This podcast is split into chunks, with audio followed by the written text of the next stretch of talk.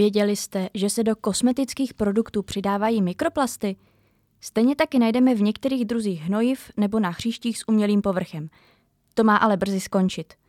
Vítejte u druhé epizody podcastu Plastlína, kde se zaměříme na to, jak Evropská unie i Česká republika regulují plasty a mikroplasty. Na závěr se podíváme i na mezinárodní smlouvu o plastech, která se právě připravuje v rámci programu OSN pro životní prostředí. Plastelína je pořad o plastech v celém jejich životním cyklu. Od výroby přes používání, odpady až po mikroplasty a vše kolem nich. A právě tam dneska začneme. Mikroplasty jsou částečky plastu, které jsou menší než 5 mm, ale můžou mít i jen několik mikrometrů anebo nanometrů. To jsou potom nanoplasty. A tyto mikroplasty se dělí na primární a sekundární.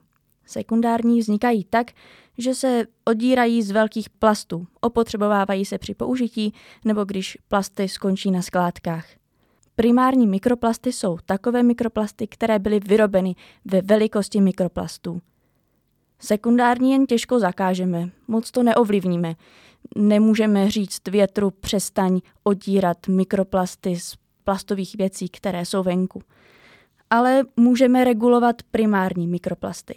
Ty sice tvoří jen minimum mikroplastů, které se dostávají do životního prostředí, uvádí se asi 15 až 20%. Takže to, že zakážeme primární mikroplasty, problém nevyřeší. Je to ale dobrý krok vpřed. Lepší dělat něco než nic. Proč ale vůbec mikroplasty zakazovat? Protože jsou to malé částice, které se snadno dostanou do rostlin nebo do našich těl skrze jídlo nebo dýchání. A v tom těle a i v životním prostředí se z nich mohou uvolňovat toxická aditiva, a která můžou způsobovat různé zdravotní problémy.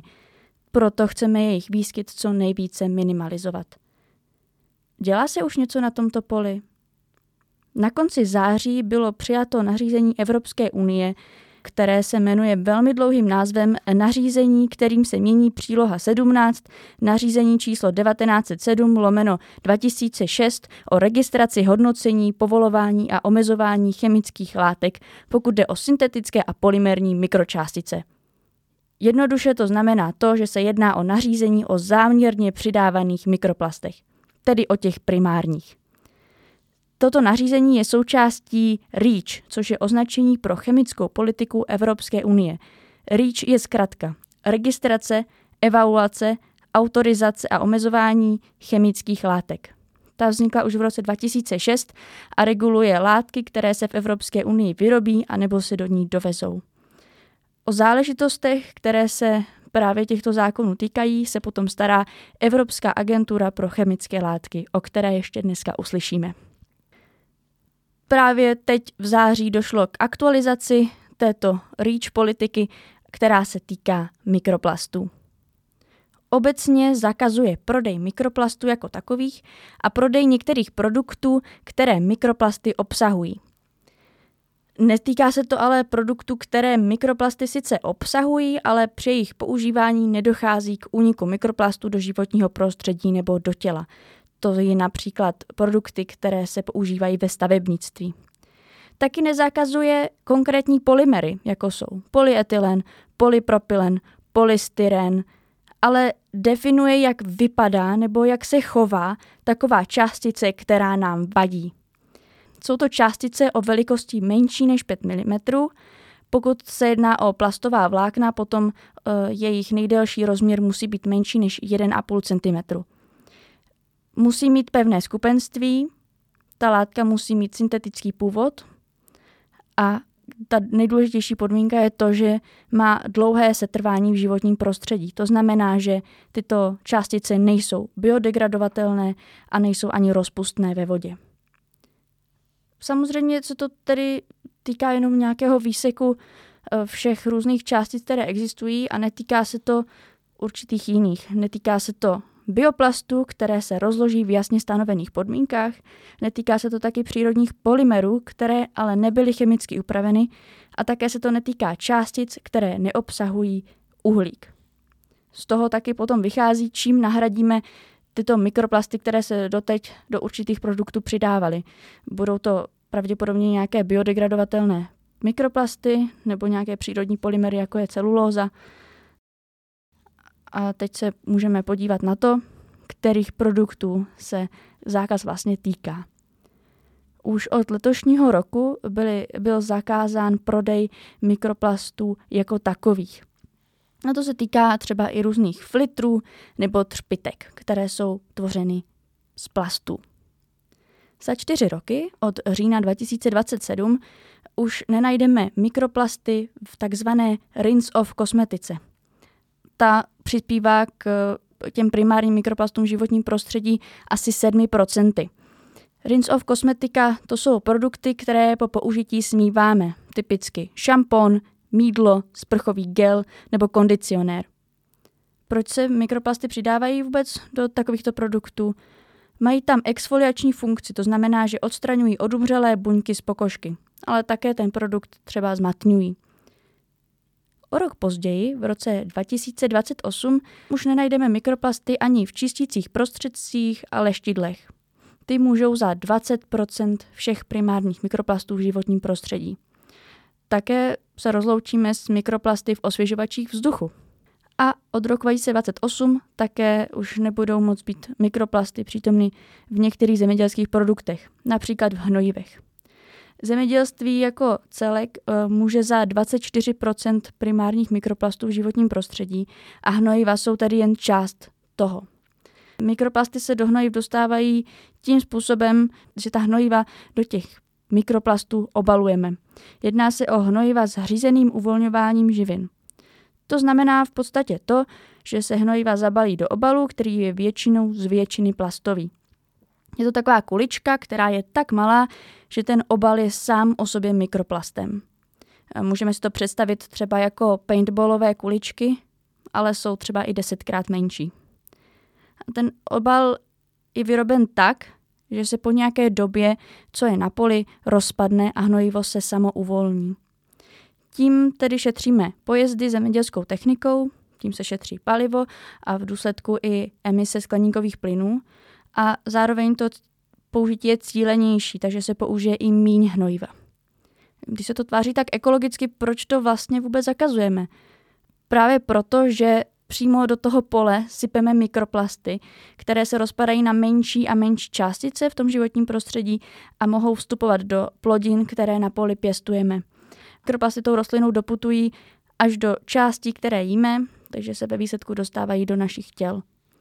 Ale není to tak, že se úplně rozloučíme s hnojivy s řízeným uvolňováním živin, protože ta výhoda tady je, jenom musíme najít jiný materiál, do kterého budeme to hnojivo balit. Už se alternativy hledají, může jít o použití přírodních polymerů, jako je lignin nebo škrob, ale nebo třeba i použití právě těch biodegradovatelných plastů. V roce 2029, tedy za 6 let, dojde k zákazu dalších produktů, ve kterých jsou mikroplasty. Jedná se třeba o zapouzdření vůní. Vůně jsou hodně volatilní, jsou takové nepolapitelné. A aby se s tou vůní dalo líp pracovat, díl vydržela, uzavírá se do malých kuliček. Funguje to podobně jako ta hnojiva, ale tyto kuličky jsou ještě mnohem menší. Taky se v roce 2029 rozloučíme s mikroplasty v leave-on kosmetice. Ta může jen za 1% primárních mikroplastů v životním prostředí a jedná se o takové produkty, které po použití nesmíváme. Takže jsou to krémy, opalovací krémy, různé olejíčky nebo třeba i laky na vlasy. Jak se ale dostanou do toho životního prostředí, když je nesmíjeme?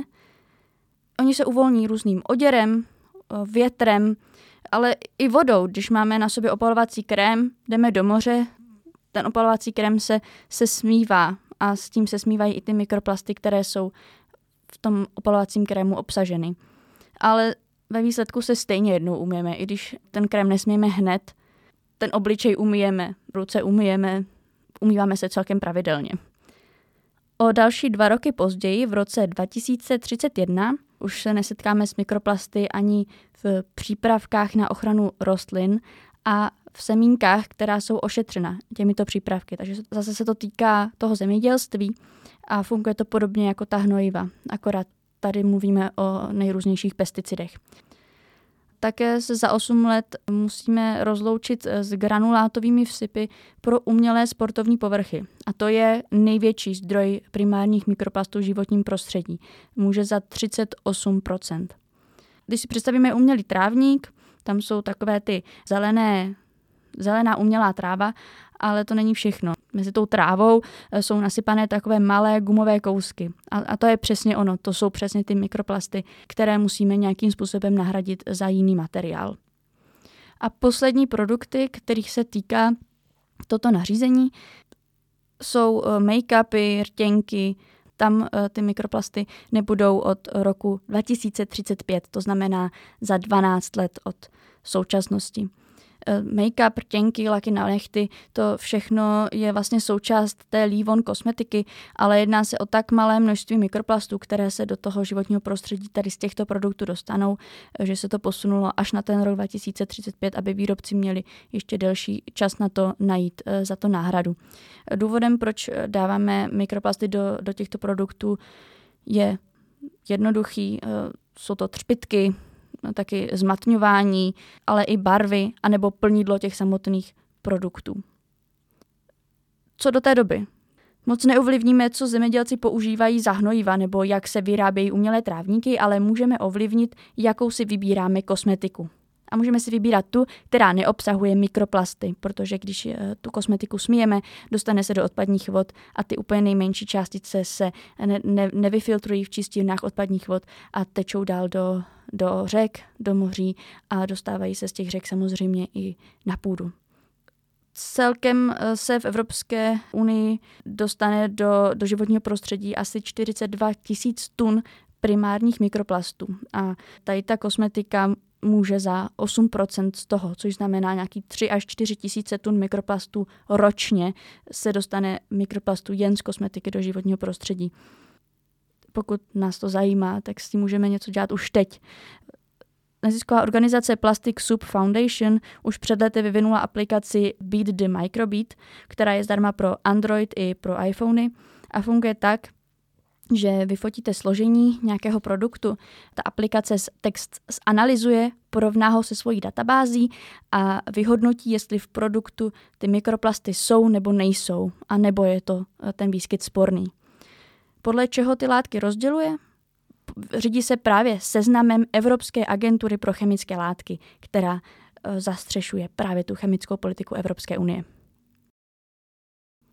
Aby toho nebylo moc, jedno nařízení Evropské unie pro dnešek asi stačí a můžeme se přesunout zase k jednomu zákonu, který máme v České republice, který ale zase vychází z Evropské unie.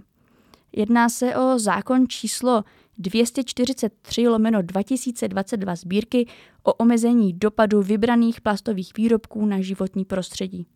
Jednoduše zákon o jednorázových plastech.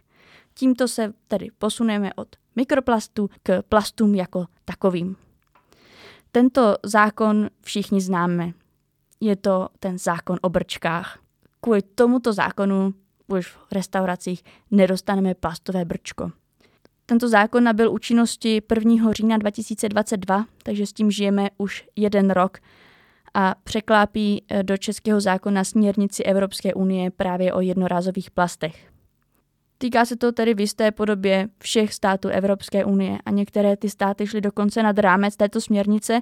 Například Francie zakázala i balení ovoce a zeleniny do plastových fólií, takže tak, jak u nás vidíme okurku v plastu nebo pomelo zabalené do plastové fólie, to už by nemělo být ve Francii možné.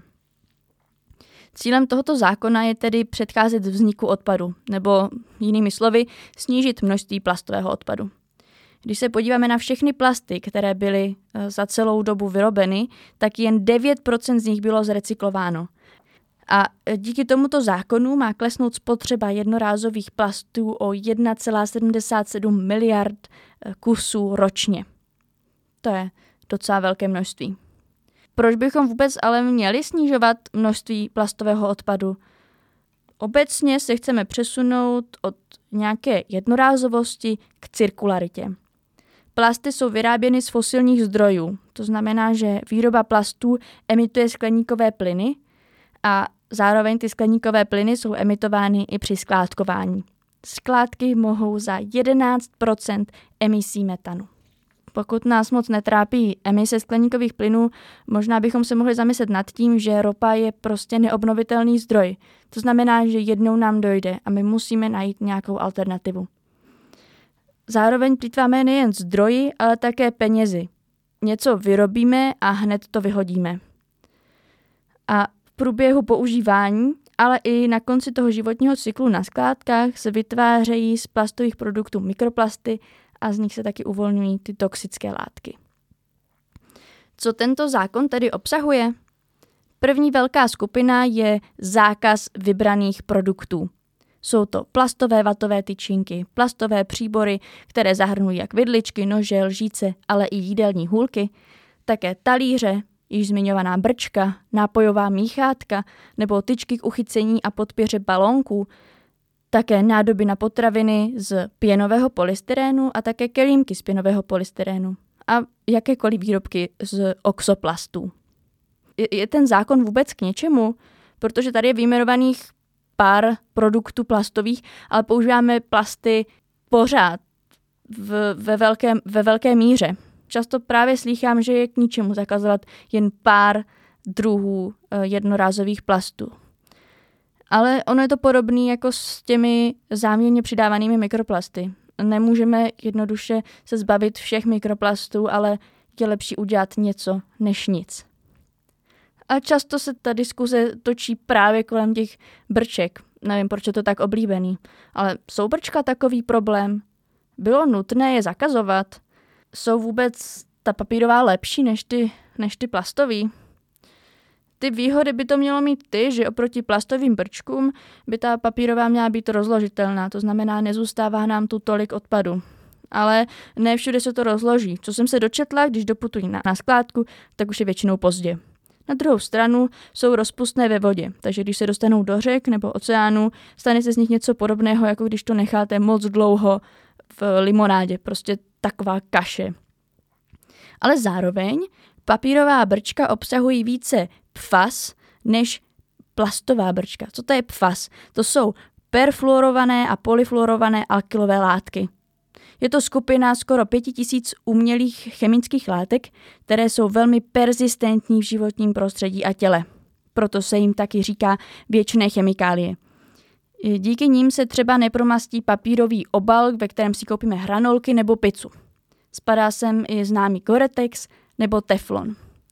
A když se tyto látky dostanou do těla, ať už jídlem, vodou nebo dýcháním, navážou se na bílkoviny a hromadí se v játrech, krevním séru nebo v ledvinách.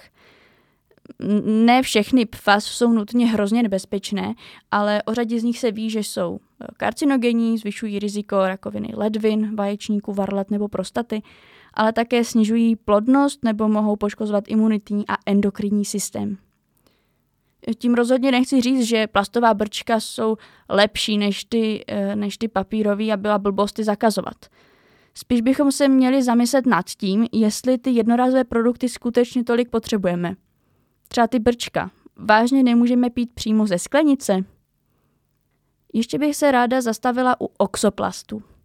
Oxoplasty jsou plasty, které na první pohled vypadají, že se zázračně během několika měsíců nebo let rozloží. Nejde ale o biodegradaci nebo rozložení, jak je známe u ovoce nebo zeleniny, ale jde vlastně o to, že ty oxoplasty se rychleji rozpadají na mikroplasty. A to rozhodně nechceme. Nechceme, aby se nám ještě rychleji uvolňovaly mikroplasty z těch různých produktů. Jinak je to vlastně normální plast z ropy, do kterého se přidávají taková aditiva, která zrychlí ten rozpad. Další sekcí tohoto zákona je značení vybraných produktů. Na etiketě musí být, že obsahují plast, anebo i to, jak nebo kam produkt vyhodit. Určitě jste to viděli, jsou to takové červeno-modré piktogramy, podle druhu produktu tam je obrázek, že to nemáte vyhazovat mimo koš, nebo že se to nemá vyhazovat do záchoda a taky je tam obrázek takové malé želvičky, která na tom obrázku asi má vypadat, že je mrtvá. O který produkty se jedná, o které musíme tímto způsobem označovat? Jsou to vložky, tampony nebo aplikátory tamponů, také vlhčené ubrousky, tabákové výrobky s filtry, protože ty filtry právě obsahují plast a nebo i nápojové kelímky. To jsou ty to-go kelímky, které na první pohled vypadají, že jsou papírové, ale vevnitř je tenká vrstva plastu a když do takového kelímku nalijeme horký kafe, čaj nebo vlastně jakoukoliv tekutinu, uvolní se biliony mikroplastů a nanoplastů a ty pěkně v tom jednom kelímku vypijeme. Další část tohoto zákona je potom osvětová činnost. To znamená, že ti výrobci mají povinnost informovat prostřednictvím nějakých osvětových kampaní o tom, že jsou dostupné opětovně použitelné alternativy.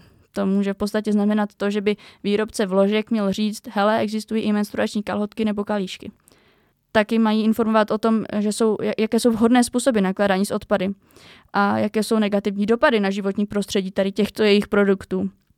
Ale i jaké jsou negativní dopady na kanalizaci. To se bude týkat třeba právě těch vlhčených obrousků. Týká se to 4 kategorií, jsou to zase tabákové výrobky s filtry, vlhčené ubrousky, balónky a vložky, tampony a aplikátory tamponů. Na poslední část tohoto zákona je potom úhrada nákladů obcím, výrobcem.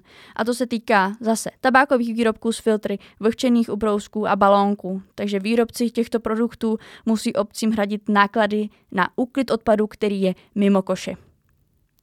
Celkově ten zákon bychom neměli vnímat jako nějakou buzeraci, že tady zakazujeme brčka a talíře a nějaké polystyrenové nádoby na jídlo sebou, protože se musíme jako zamyslet nad tím, že ta recyklace vlastně není řešení. Problém je ta nadužívanost a jednorázovost plastu a měli bychom se naučit ty věci používat opakovaně. A podobná myšlenka je i v Global Plastic Treaty. To je mezinárodní smlouva o ukončení znečištění životního prostředí plasty, nebo aspoň tak o tom psalo Ministerstvo životního prostředí v červnu tohoto roku. Já bych to spíš nazvala takovou mezinárodní smlouvu o plastech obecně, protože se týká celého životního cyklu plastů. Od výroby přes používání, nakládání s odpady až po to znečištění. Důležité na této smlouvě je, že má být právně závazná. A kde se tato smlouva vzala? Vzniká v rámci programu OSN pro životní prostředí. Cílem této smlouvy je zastavit plastové znečištění do roku 2040. Takže se to týká ochrany životního prostředí, ale i ochrany zdraví.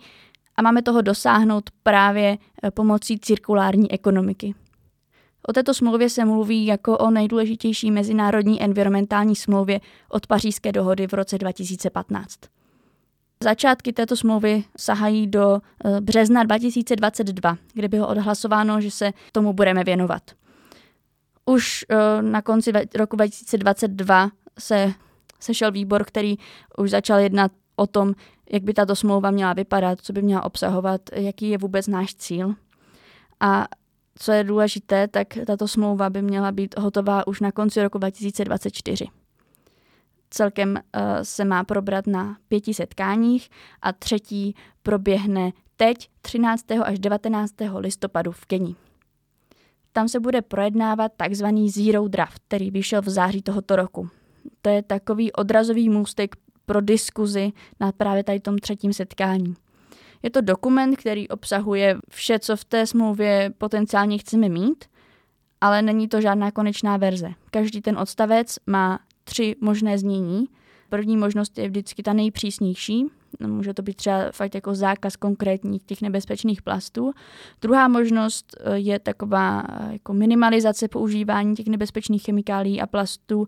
A třetí je taková nejvolnější, to může zahrnovat různé národní akční plány, prostě aby to bylo méně závazné ta smlouva.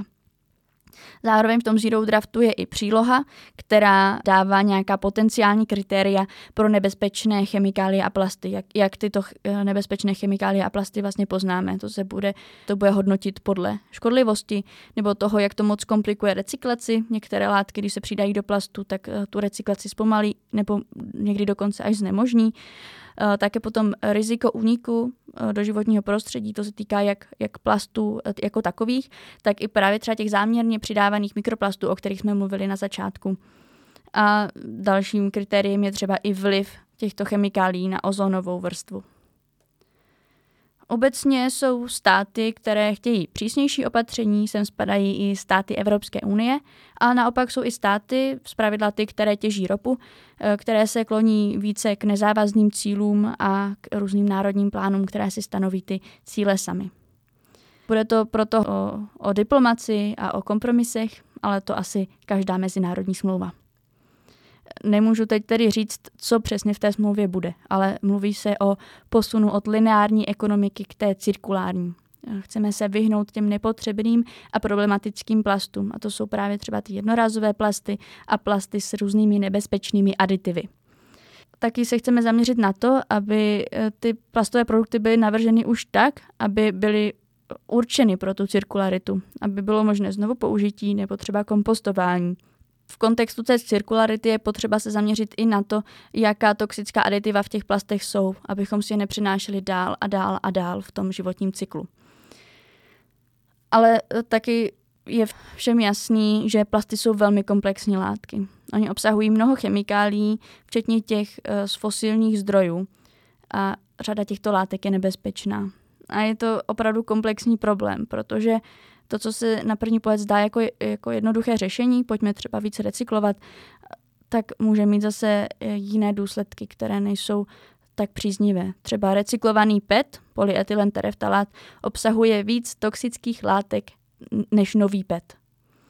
A zároveň si jsou všichni ty subjekty vědomi toho, že je potřeba dělat analýzu plastových materiálů v celém jejich životním cyklu, ale nejenom těch plastových materiálů, ale je potřeba hodnocení rizik i těch alternativních materiálů.